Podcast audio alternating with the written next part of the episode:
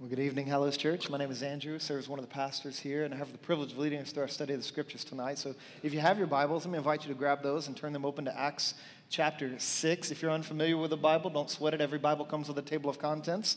And in the very beginning of the Bible, you can find a table of contents to help navigate this big book, to find your way to the book of Acts as we continue our, our journey through this book, uh, a book that we've been studying for several weeks now. When you get to the book of Acts, find chapter 6. The chapters in these books are the big bold numbers on the pages. And when you find a big bold 6, then under that, I want you to look for verse 8, because that's what we're going to be picking up reading here in a moment.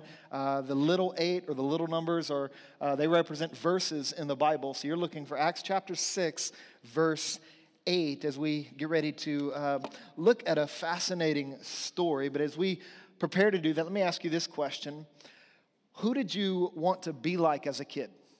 Uh, when you were younger and you were growing up, when you were playing alone in your room, perhaps, or whatever the case may be, who was it that you were admiring? Who was it that you were imitating? Who did you want to be like as a kid. You see, I was a kid during the 80s and I was a teen during the 90s, and there was a stretch of time when a lot of guys like me wanted to be like Mike.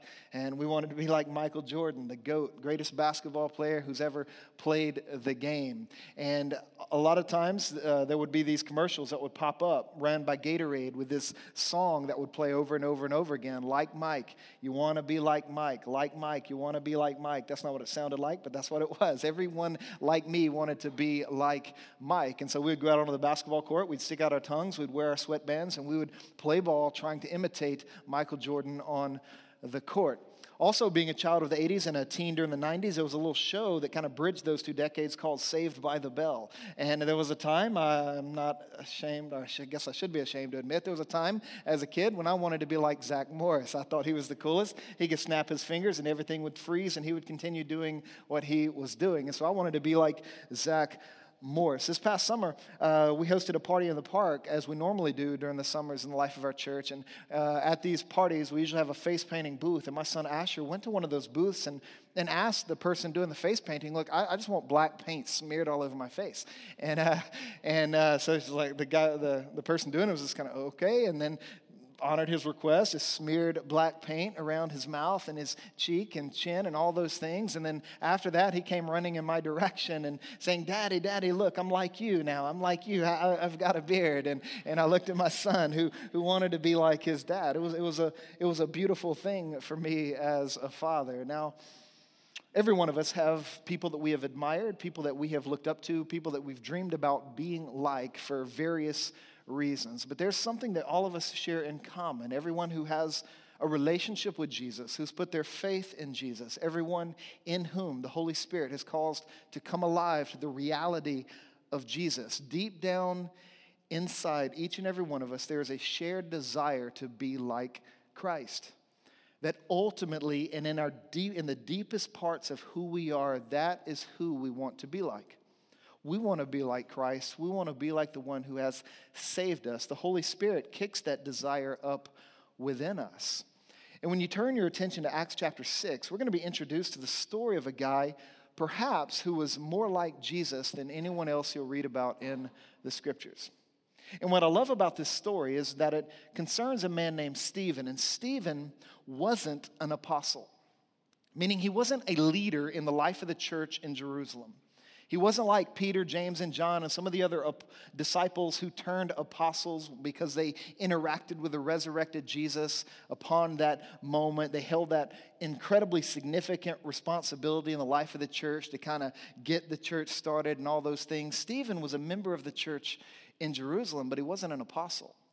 He was an ordinary member, a regular disciple, and yet here in this story, you're going to find him looking and acting more like Christ than perhaps anyone else in the scriptures. I love this because although Stephen wasn't an apostle, he was no less gifted than the apostles.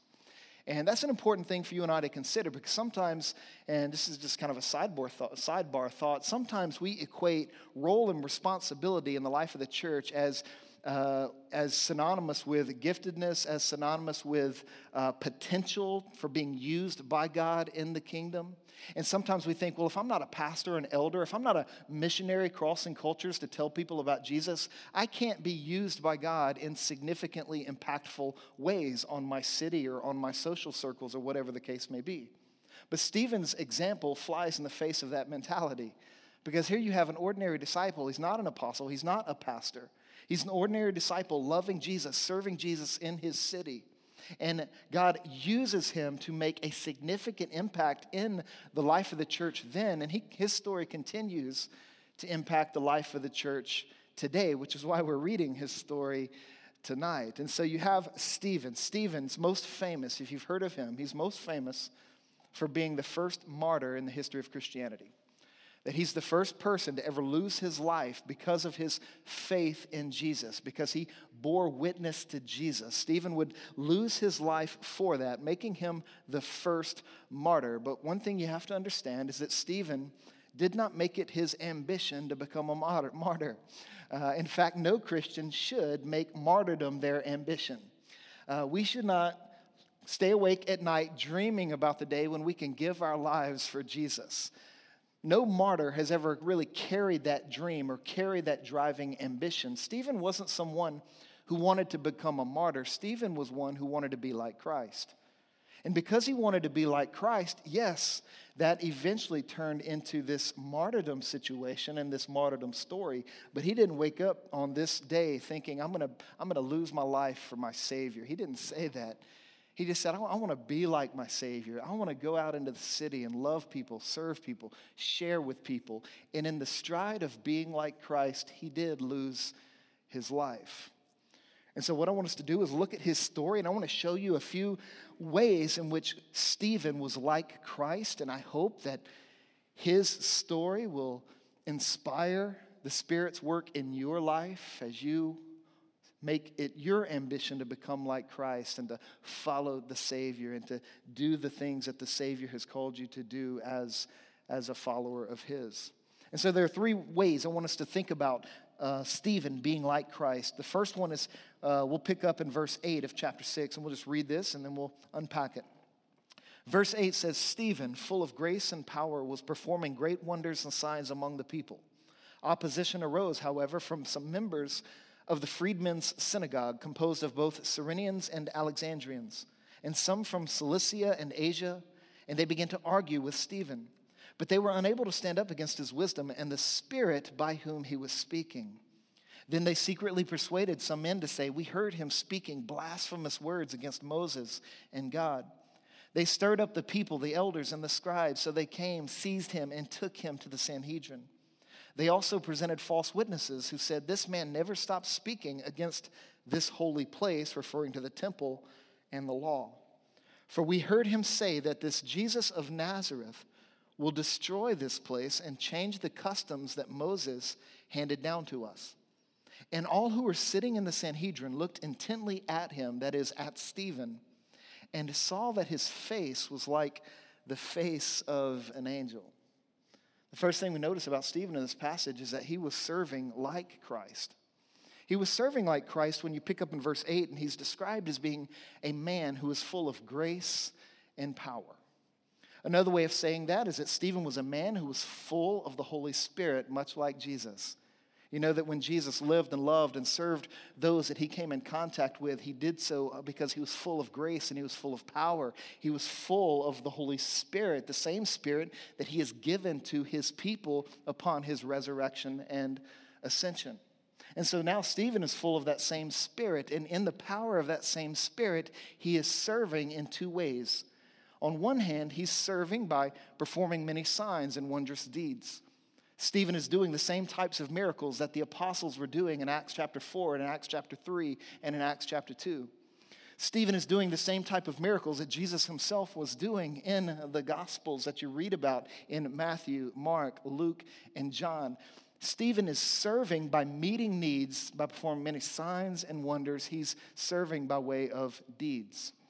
But he's not just doing things for people, he's actually saying things to people. He's speaking with words of wisdom and he's speaking in the power of the Holy Spirit.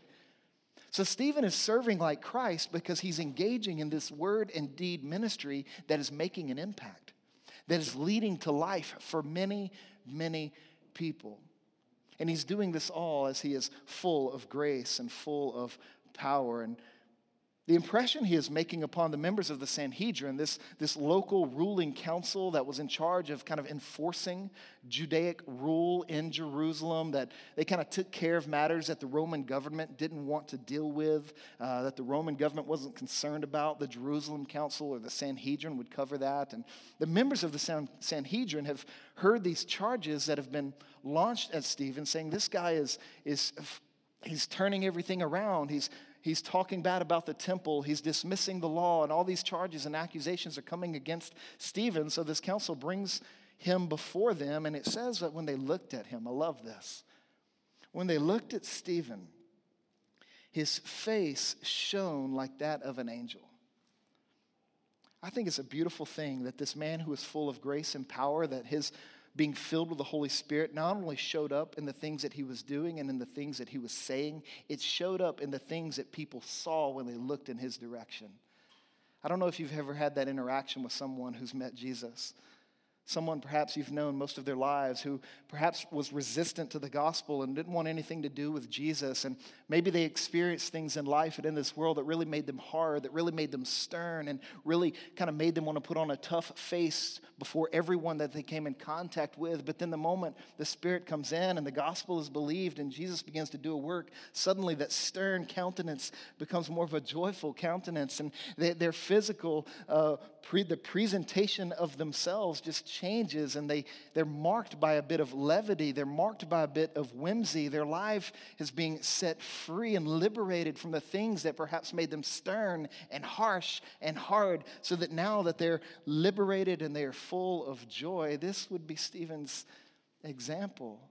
He's full of grace and power, and it's showing up not only in what he is saying, and it's showing up not only what he is doing, it's showing up in his very countenance. This is a man whose joy was noticeable was readily apparent by everyone who came in contact with him. Now, as you and I begin to become more like Christ, I think levity and whimsy should become a part of our lives. As we become more like Christ, I think joy in our countenance should be discernible by those that we're interacting with. But unfortunately, sometimes when we are trying to serve Christ as Christians, we put so much pressure on ourselves to do everything right and to do everything well that sometimes this pressure that we self inflict, that we impose upon ourselves, it can make us kind of hard. It can make us kind of touchy. It can make us kind of sensitive. And, and so when things aren't going right and the things we're trying to do for Jesus, we can become frustrated and our countenance can become more stern and more hard. And all the while, we are, we are contradicting the very spirit that is alive within us, a spirit that brings joy within us, a spirit that would say, hey, the joy of the Lord is our strength as we serve. And so we want to be full of grace and power. We want to be filled with the Holy Spirit so that we might serve like Christ. That means when hostilities or, or opposition arises against the ministry that you are engaging in, you don't allow those hostilities to harden you. You allow those hostilities to drive you deeper into your relationship with Christ so that you don't become hard, but yet you continue to live with levity, you continue to live with whimsy, and you meet hostility not with hostility, you meet hostility with humility. You meet opposition with a, with a, with a recognition of who's seated on the throne in every moment of every day. And if Jesus is sovereign, if he is ruling and reigning, we have no reason to be hard. We have no reason to be downcast. We have no reason to serve him out of frustration or to serve him out of duty. No, we can serve Jesus like Jesus, having his spirit within us that's affecting not only the things that we say or the things that we do, it is affecting the very countenance and the expression of our lives. So let me ask you when you were serving Christ and people are observing you serve Christ, did they see you as a joyful servant? Would they describe you as someone who has an, who's living, yes, with their feet on the ground, engaging the real world, but are aware of the realities of heaven? Are they seeing you serve as someone who's trying to prove themselves to Jesus and that can harden you? Or do they see you serving Jesus as one who's been set free? As one who has experienced levity and whimsy via the grace that has been given to you. Now, that word grace, translated in verse 8, it says grace and power. Now we know that grace means that God treats people far better than they deserve, That to be saved by grace means that God gives to you things that you do not deserve, namely your salvation. But the word grace, before the writing of the New Testament, it was used in the Greek language to refer to this charming personality, to someone who is filled with whimsy, to someone who is marked by levity. And I think both of those are at play here because Stephen has been saved by grace. That grace has brought whimsy and levity into his life so that he is now serving Jesus like Jesus. And when people look at him, they see him as someone who belongs to heaven. That his countenance is reminding them of that of an angel. That this is his citizenship. That's the world that he belongs to.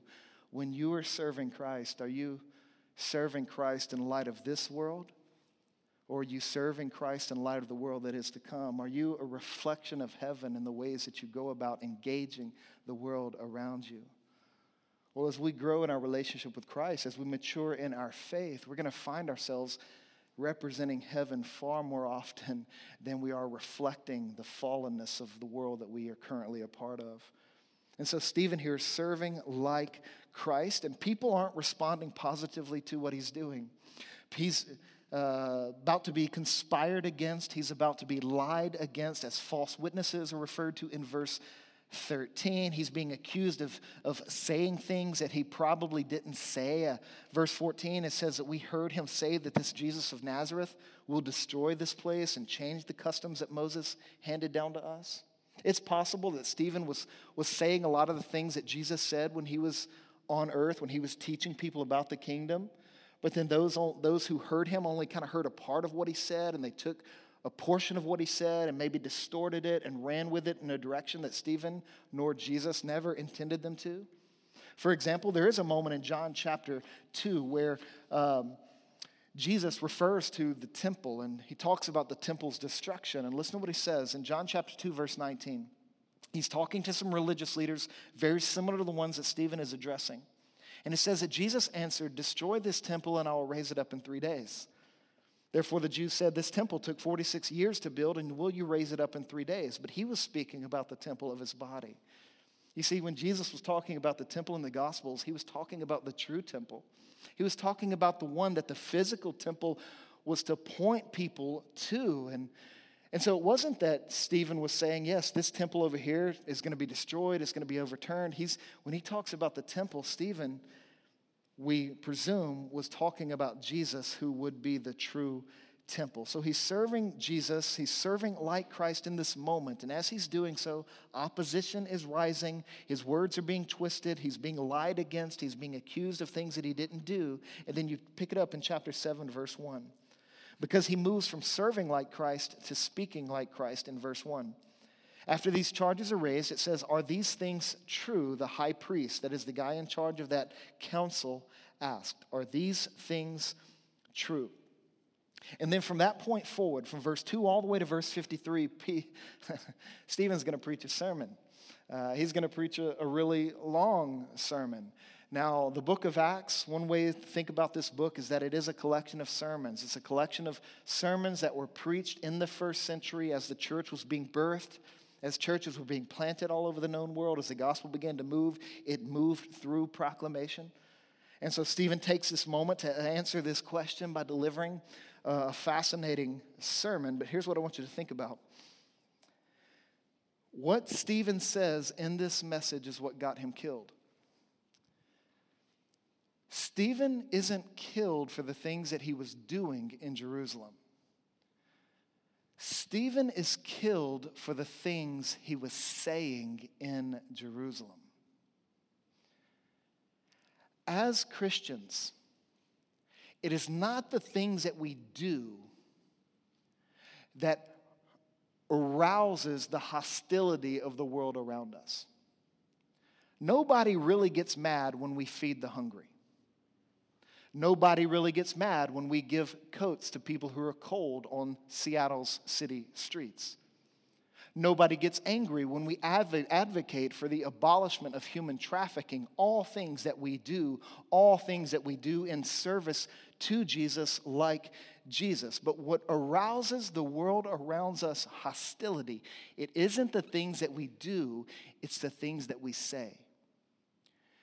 It's the worldview that we communicate. It's the gospel that we declare. When Stephen is murdered in this story, he's murdered not because he performed signs and wonders. He's murdered because he preached a sermon. He's murdered because he opened his mouth and he shared the gospel. And remember, this is a guy who wasn't an apostle. So if you're sitting in here tonight and if you think it's only a pastor's job to share the gospel, it's only the missionary's job to open their mouths and to tell people about Jesus, this story contradicts that assumption. This story cuts the legs out from underneath that uh, security that you are sitting in. What got Stephen killed wasn't the things that he did, it was the things that he said. But what is it that he says in this sermon? Now, it's a long sermon. I'm not going to read the whole sermon. I would encourage you tonight, perhaps, to open your Bibles when you get home and read through all the things that Stephen says and what it is that he does. But what I want to do is I want to show you, or basically summarize, what it is Stephen communicated in this message. And it can all boil down to one statement this whole message can boil down to one phrase. Stephen essentially stands up before this Jewish council, before these religious leaders who knew the Old Testament, who read the Old Testament. He looked at them and said, I want you guys to know that Jesus is right and we are wrong. That's his message. His message Jesus is right, we are wrong. Now, the thing that that people was wrong about was assuming that God was with them simply because they had a physical temple standing in the city of Jerusalem. And it was the assumption that they had, thinking that if they have the law, then that means God is with them and that God is for them. But in Stephen's sermon, he's saying, look, yes, God wants to be with his people. And he shows God's desire to be with his people when he talks about Abraham's story, and then when he talks about Joseph's story, then when he talks about Moses' story, then when he talks about the people of Israel's story. He's affirming over and over and over again yes, God wants to be with you, he wants to be with his people. But in order for God to be with you, you have to receive him on the terms that he lays out.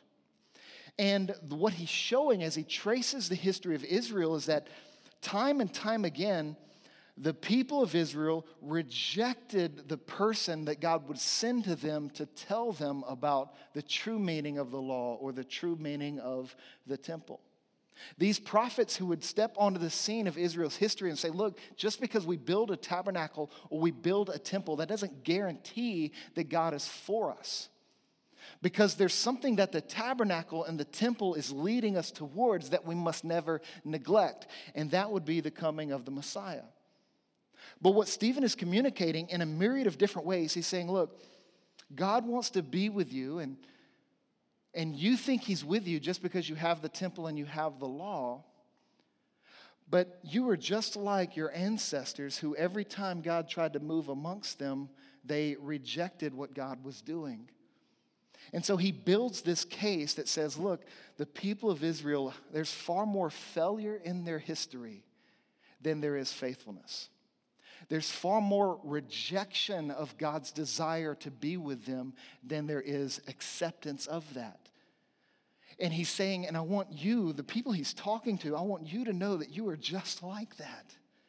In fact, you have rejected the clearest demonstration of God's desire that He wants to be with you. That is the sending of Jesus, the coming of Jesus. You all rejected Jesus, you all crucified Jesus, and He's communicating this in a myriad of ways to drive home this point. So when you get to the end of the sermon, listen to what He says. Verse 51. He says, You stiff necked people with uncircumcised hearts and ears you are always resisting the Holy Spirit as your ancestors did, you do also. Which of the prophets did your ancestors not persecute? They even killed those who foretold the coming of, here's the phrase, the righteous one, whose betrayers and murderers you have now become. You received the law under the direction of angels, and yet you have not kept it. You have not followed the law to its goal, to its end. And Stephen knows that when Jesus stepped onto the world, he, he stepped onto the scene in Jerusalem and he began to speak. He began to say things like, You know, I didn't come here to abolish the law. I didn't come to erase any iota of the law. I've actually came to fulfill it. I've come to carry the law for you. This, why, this is why it's important for you and I to believe that Jesus lived a perfect life of obedience. Because when we say that he lived a perfect life of obedience, we're saying Jesus did something that we could not do. When we say that Jesus fulfilled the law, we're saying that he is the righteous one. When we acknowledge that, affirm that, declare that, we're basically saying Jesus is right, we are wrong. Jesus is holy, we are not. Jesus is perfect, we are not. Jesus is Savior, we are in need of being saved. And so he makes this point talking about the law, saying, Look, you people put your confidence in your ability to keep the law, but there's only been one righteous one. There's only one right one. His name is Jesus. You rejected him, you crucified him, you murdered him. And then he goes on to say things like, Well, you think you're okay just because the physical temple is built in Jerusalem. Understand that that temple does not confine the presence of God. That God's presence isn't confined to that one location. He's saying, look, God wants to be with you, but if you are going to receive God, you, you don't go to the temple now, you go to a person, or you don't go to a place, you go to a person. Jesus is the righteous one. The entire history of Israel was driving towards the coming of Jesus, but when Jesus came, they rejected him initially. They crucified him and they saw him dead. And Stephen's making this clear, and it's not an easy message to deliver to a bunch of, you know, sharp-toothed religious people. It's a very hard message for him to bring, but this was the message he was delivering because he, in, in this moment, is speaking like Jesus. He's reminding people look, Jesus is right, we are not. We need Jesus. And so he's emphasizing this over and over and over again. And really, when you and I learn to speak like Jesus, that's what we say. What does it mean to share the gospel? It means to say, look, Jesus is right, we are wrong. Jesus is good, we are not. Jesus is perfect, we are imperfect. Jesus is holy, we are unholy. He's right, we are wrong. Therefore, we need Jesus. This is why we don't let anybody say, well, why don't we just be good people and let the chips fall where they lie? Well, because being a good person only counts whenever you're comparing yourself to other good people. When you compare yourself to other good people, you might find some steps to climb in superiority to someone else.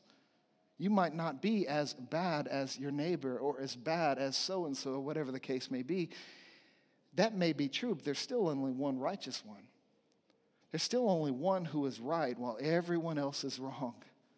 There's only one who has fulfilled the law. There is only one who has replaced the temple. There is only one Savior, one Messiah. This is what Stephen is communicating. Now, as you and I learn to speak like Christ, that's what we tell people. Jesus is right, we are not. And we say that in a thousand different ways. In this story, Stephen is declaring that message from the Old Testament. And he's declaring it from the Old Testament because he's talking to a bunch of Jewish leaders. So, speaking like Christ means I'm going to know who it is I'm talking to, and I'm going to speak in a way for them to understand. And so he makes his case from Scripture. Later on in the book of Acts, Acts chapter 17, the guy named Paul steps into a place called Athens, and Athens isn't like Jerusalem. And he's talking to people who weren't religious leaders in the Sanhedrin or serving in the temple. They weren't in that camp. He's talking to a bunch of Greek people who weren't as familiar, to the, as, as familiar with the Old Testament. And so he doesn't give them a history of the Old Testament. Instead, he draws on some poetry and he draws home some imagery that was familiar to everyone in Athens, and he communicates the gospel that way. Now, he doesn't go from the Old Testament to them, he goes from some Greek poets to them, but he's, all, but he's but he's going to the same place, he's going to the same person, he's still talking about Jesus. So there's a thousand different ways you can learn to speak the message Jesus is right, we are not. And how we do that depends in large part upon who we're talking to. Who are we communicating the gospel with? This is why, like Jesus, we want to know people.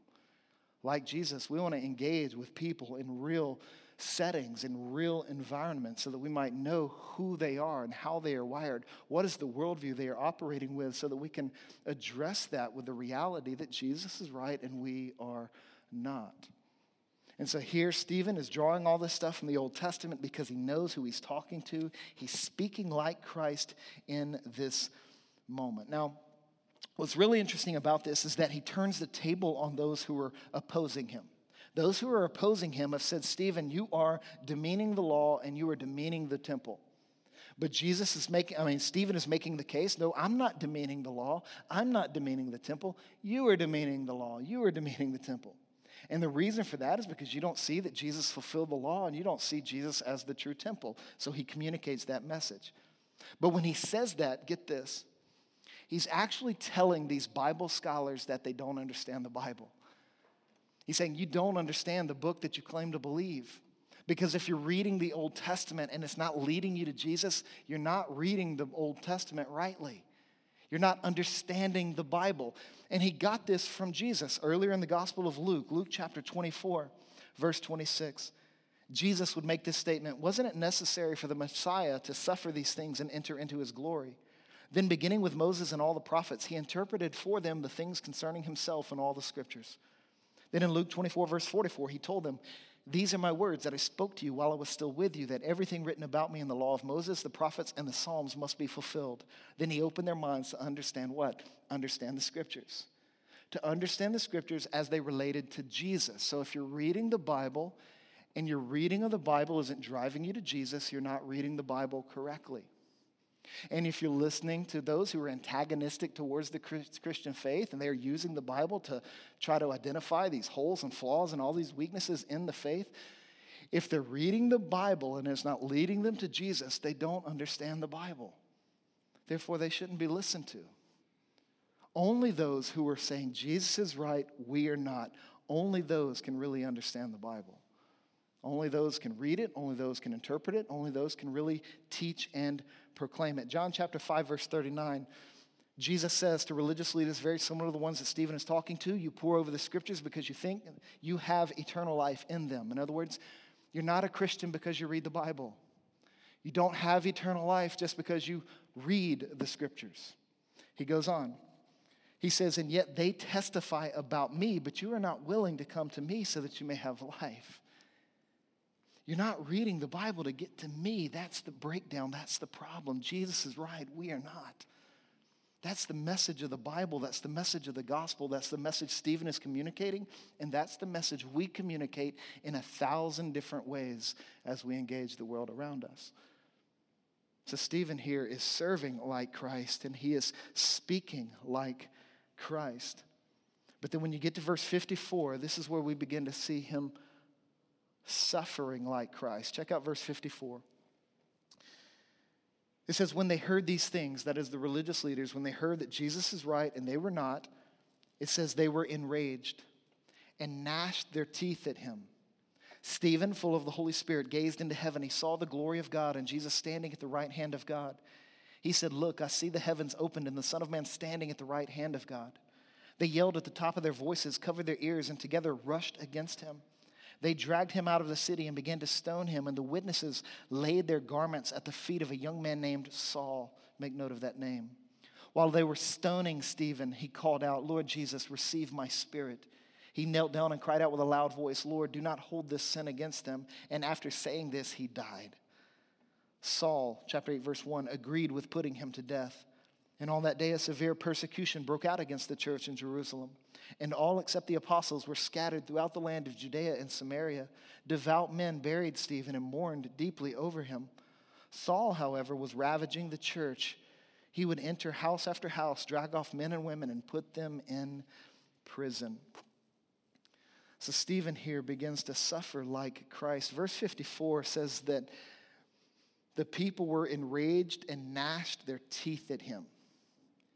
The only other place in the New Testament where that language is used is to describe what's happening in hell. So, what's happening in this moment is that the forces of hell are railing against Stephen's declaration Jesus is right, we are not. Hell hates that reality. Hostilities rise in response to that declaration. Jesus is right, we are not, people get mad. Jesus is right, we are not, people start gnashing their teeth. And as they gnash their teeth at Jesus, they eventually take a bite out of him. They move to put him to death. A chaotic scene occurs, and stones are being picked up and hurled in Stephen's direction. But notice verse 55 Stephen, as he's full of the Holy Spirit, it says he wasn't, he didn't look at everyone with hostility because they were getting ready to kill him. Instead, he turned his gaze towards heaven and as he did so, he was given some vision where he saw Jesus. Only when he saw Jesus, Jesus wasn't seated at the right hand of the throne of God. Every other time we give a picture of Jesus in heaven in the book of Acts, he is seated at the right hand of God. But here in this moment, as Stephen is about to be put to death, we're told that Jesus got up out of his throne and he's standing in heaven. It's a magical thing to think Jesus is standing in response to what Stephen is declaring. He is standing in response to what Stephen is about to experience. Now, why would he stand in heaven at this point in time? There's a few reasons. One, many say that Jesus is standing as a way of showing honor to his servant. He's standing as a way of showing honor to Stephen, the one that everyone is rejecting, the one that everyone is about to hurl stones at. He's standing in honor of Stephen.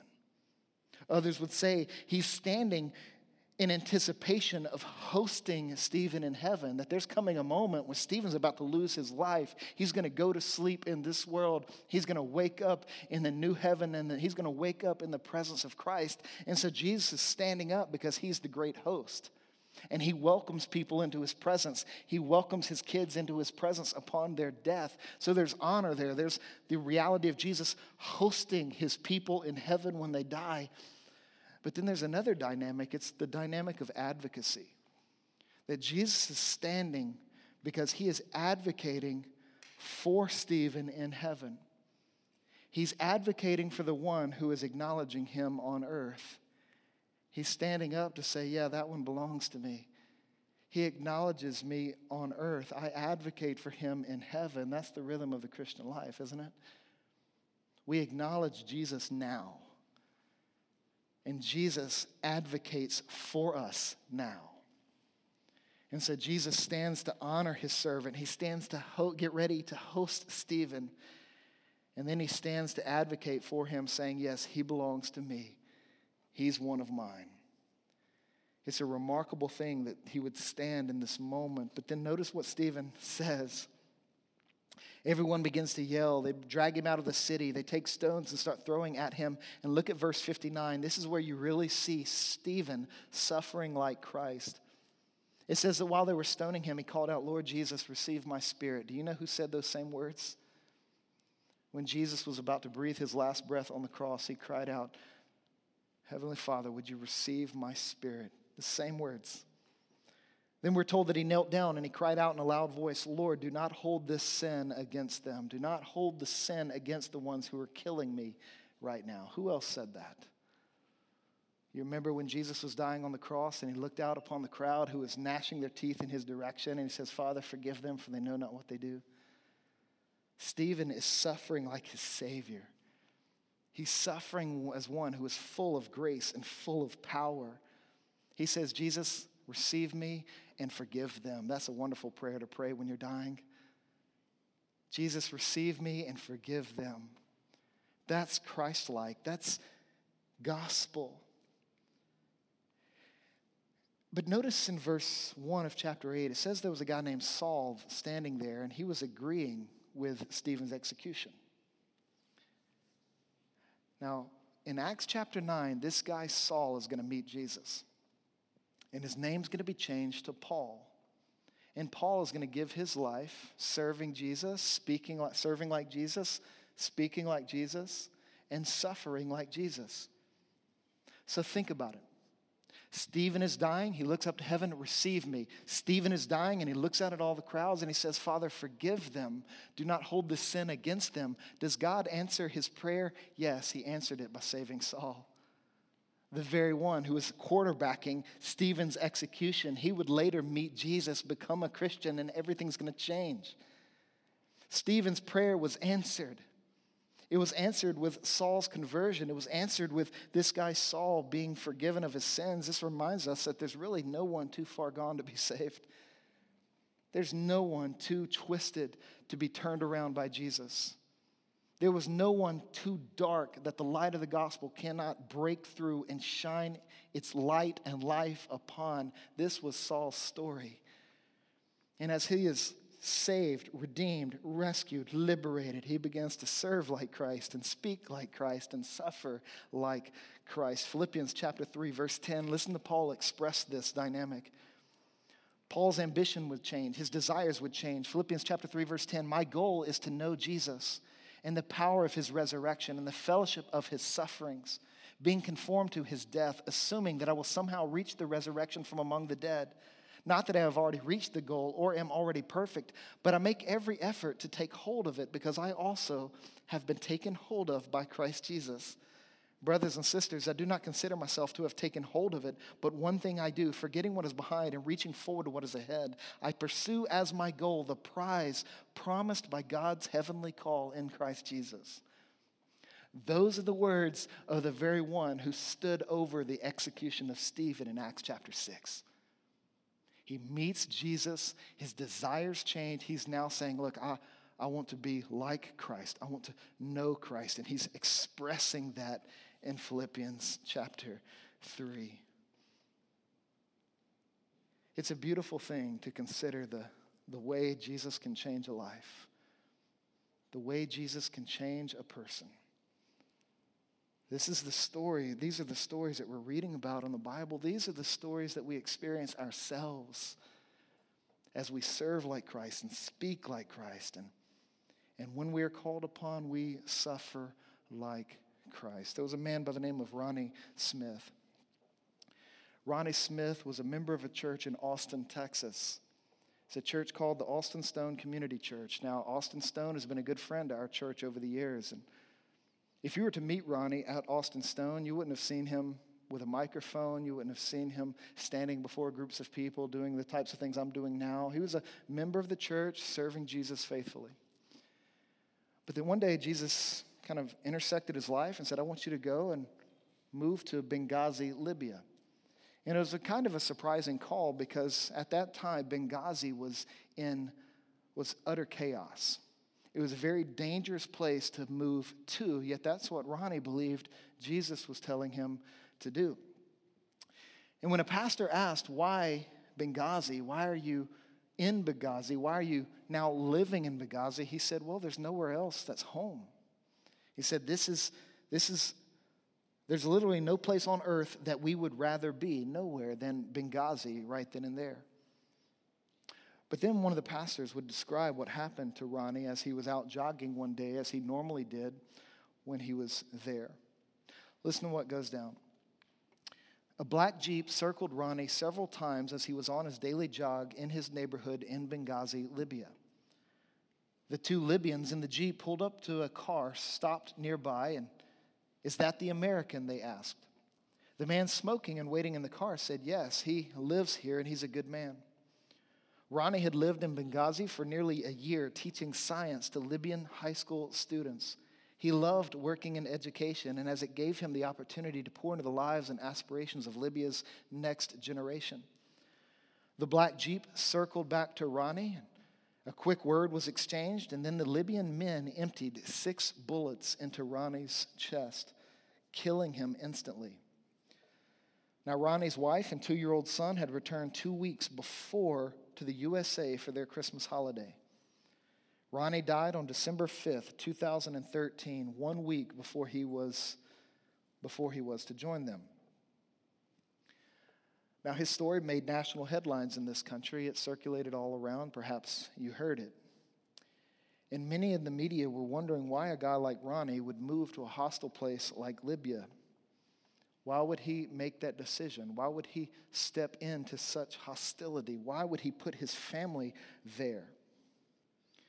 And while the media in our country was scratching their heads trying to figure out why someone would do something like that, all of heaven knew exactly why someone would make decisions to do that. All of heaven knew exactly why he chose to do what he did, to be where he was, and to serve as he did. Like Stephen, Ronnie did not set out to be killed in an effort to love and to serve people in light of the gospel. He didn't write that in his story, saying, This is how I want my story to end, especially being married with a two year old son. But what he did do, he set out to be like Jesus. He set out to grow in his relationship with Christ. And as he became more like Jesus, he found himself serving like Jesus. He found himself speaking like Jesus. He found himself even suffering like Jesus. Is there anything more Christ like? Is there anything more Christ like than a person being willing to step into hostile territory in love and service of others? Is there anything more Christ like than you and I going to where it's hard, going to where it's hostile, so that we might love and serve other people in the name of Jesus? That's what Ronnie did. That's what Stephen's doing in this passage, and ultimately, that's what Jesus did. Jesus stepped into a hostile world that was hell bent on rejecting him. Jesus stepped into a hostile world that was hell bent on killing him and crucifying him, yet he stepped into hostile territory in love and service of others willing to give his life so that he may liberate and save others. This is the gospel that we believe. This is the gospel that compels us to do the things that we do, to say the things that we say, to be in the places where we are. It's all in service to this Jesus, in many ways, like this Jesus.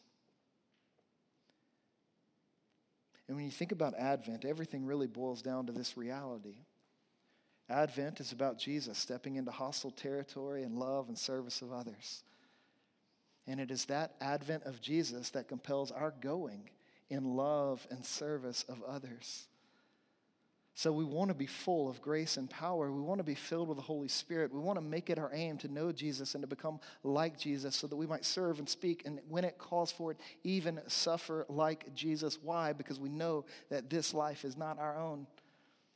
We have been bought with a price. We are owned by another. We have another king. We have another savior. We have another ruler. He's the one who is in charge. He's the one who's calling the shots. He's the one compelling us to do the things that we do, say the things that we say, and be who we are called to be. And so we press into that reality. We live in light of it and we grow up and mature in that direction. Let's pray together.